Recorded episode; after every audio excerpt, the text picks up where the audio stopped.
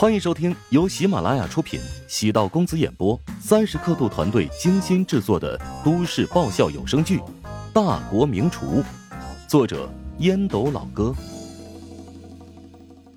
第二百五十五集。衣服被拉开了一道口子，皮肤传来火辣辣的疼痛感。涂辉原本打算借助偷袭一击必中，没想到乔治的反应会如此惊人。乔治知道，对方攻击自己，肯定与陶如霜失联有关。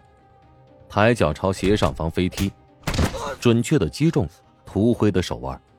涂辉的手腕力量很大，刀刃竟然没有脱手。他此刻很慌乱。虽然这个房间位于整栋楼最偏僻的位置，平时很少有人会来，但是如此大的动静，肯定会引起宠物医院员工们的关注。他们知道自己的真实嘴脸，他恐怕想逃也逃不了。涂辉需要在半分钟之内将乔治给撂倒，再将他也塞入密室内，找理由与员工们解释一番，此事就能够暂时隐瞒住。谁曾想，乔治的身手比想象中要好，不仅灵活，而且力气很大，与他搏斗，胜负难料。涂辉冷哼一声。将匕首朝乔治的面门扔去，乔治往右侧翻滚，躲开涂辉的偷袭。涂辉借助这个机会，朝门外冲了出去。乔治立即反应过来，这家伙见势头不对，是打算逃逸了。乔治看了一眼躺在地上半死的小米，还是选择先追击涂辉。只有涂辉才知道陶如霜此刻在哪里。涂辉的速度很快。转眼间就从三楼跳到二楼，许多员工迎面而来。他有一份很详细可靠的逃离计划。他意识到不对劲，必须要执行此计划。他得去停车场找到自己的车。后面传来风声，他来不及躲避。乔治从二楼的楼梯飞身将涂灰压倒在地，两人在楼梯上翻滚，一直滚到一楼。涂辉只觉得。自己脑袋被楼梯的棱角撞裂了一般，等恢复意识、清醒过来，乔治用手掐住了他的喉咙。陶如霜在哪儿？我怎么知道他在哪儿啊？小米被打伤了，陶如霜失去联系，你鬼鬼祟祟的准备偷袭我，敢说不知道？乔治一巴掌打在涂灰面颊，然后将他拎了起来。宠物医院的员工们搞不清楚情况。不知道乔治是什么人，为何要追老板？乔治身上有血迹，他环顾四周，跟你们无关。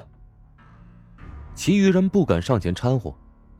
乔治拖着涂灰重新来到那个房间，细心发现小米的位置移动了一下，躺在一面墙壁的后方，一只前爪搭在墙壁上。乔治顿时明白小米的意思，他是想告诉自己，这道墙。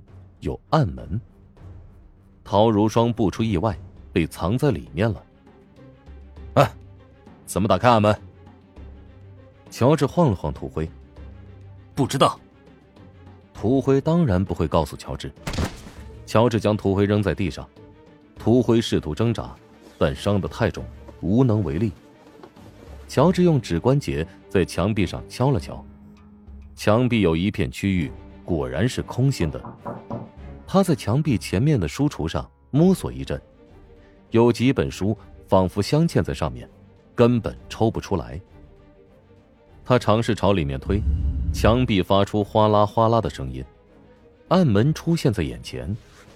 乔治重新提起涂灰，朝暗门里面走去。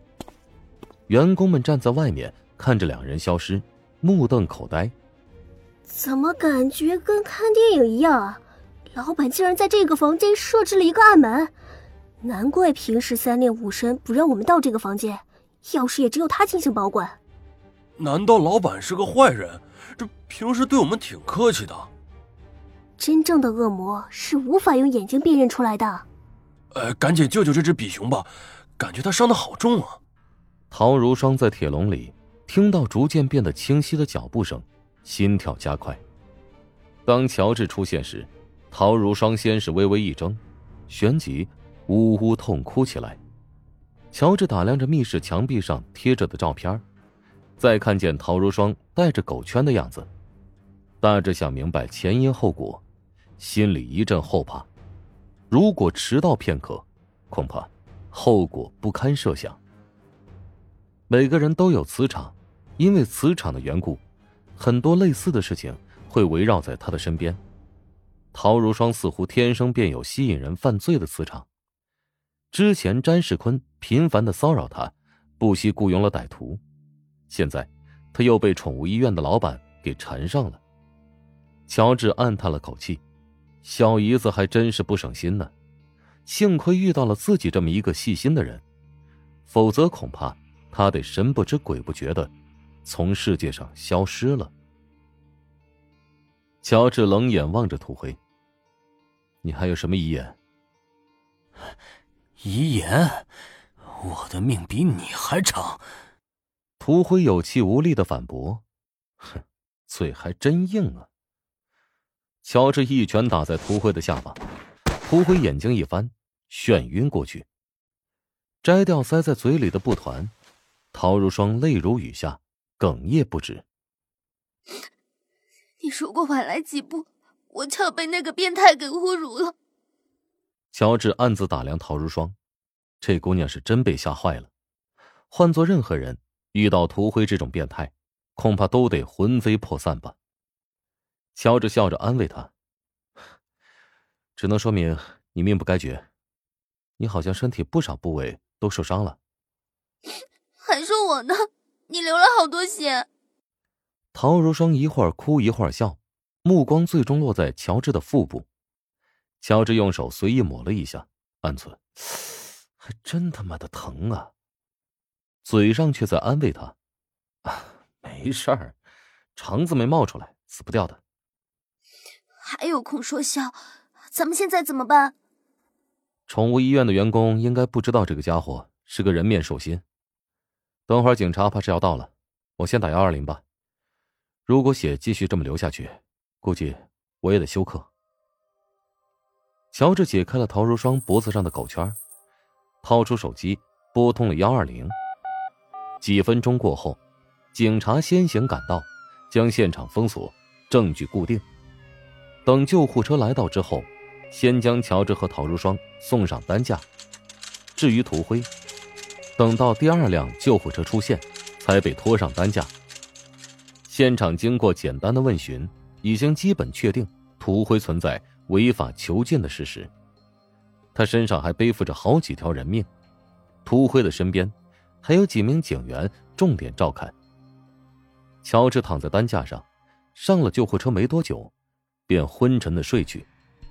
陶如霜都是一些皮外伤，额头的伤口早已止血，护士现场给他进行消毒和包扎处理。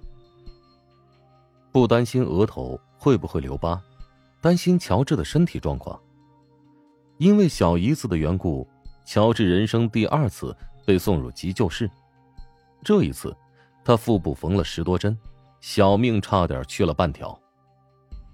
陶如雪得知乔治住院，连忙跟单位请假，匆匆赶到急诊手术室门口，见陶如霜红着眼睛望着自己，陶如雪冷面走过去，扬起手，狠狠的一巴掌。抽向了妹妹，啪的一声，干净利落，不分青红皂白。一向嘴巴不饶人的陶如霜，史无前例的没有说任何话，平静的凝视着陶如雪许久，转身离去。打了自己一耳光，陶如霜内心反而舒服一些。尽管她也是受害者，但毕竟也是因自己而起。或许，这样才能缓解等候手术室结果时茫然、不安和慌乱吧。陶如雪之所以会打陶如霜，是因为听信了谣言。宠物医院的事情分了很多个版本，其中一个版本是陶如霜经常前往医院勾引医院的老板，结果老板才会动了色心，将陶如霜给囚禁起来。从这个角度来看。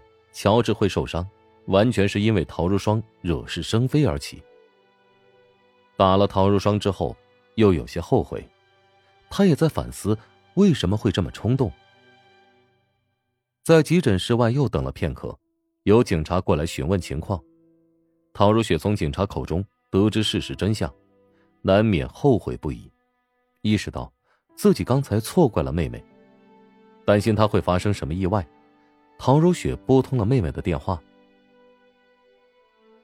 唐如霜没有接听，唐如雪更是焦急，便在医院四处寻找。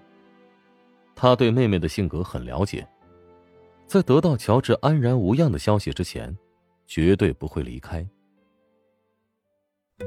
本集播讲完毕，感谢您的收听。如果喜欢本书，请订阅并关注主播。喜马拉雅铁三角将为你带来更多精彩内容。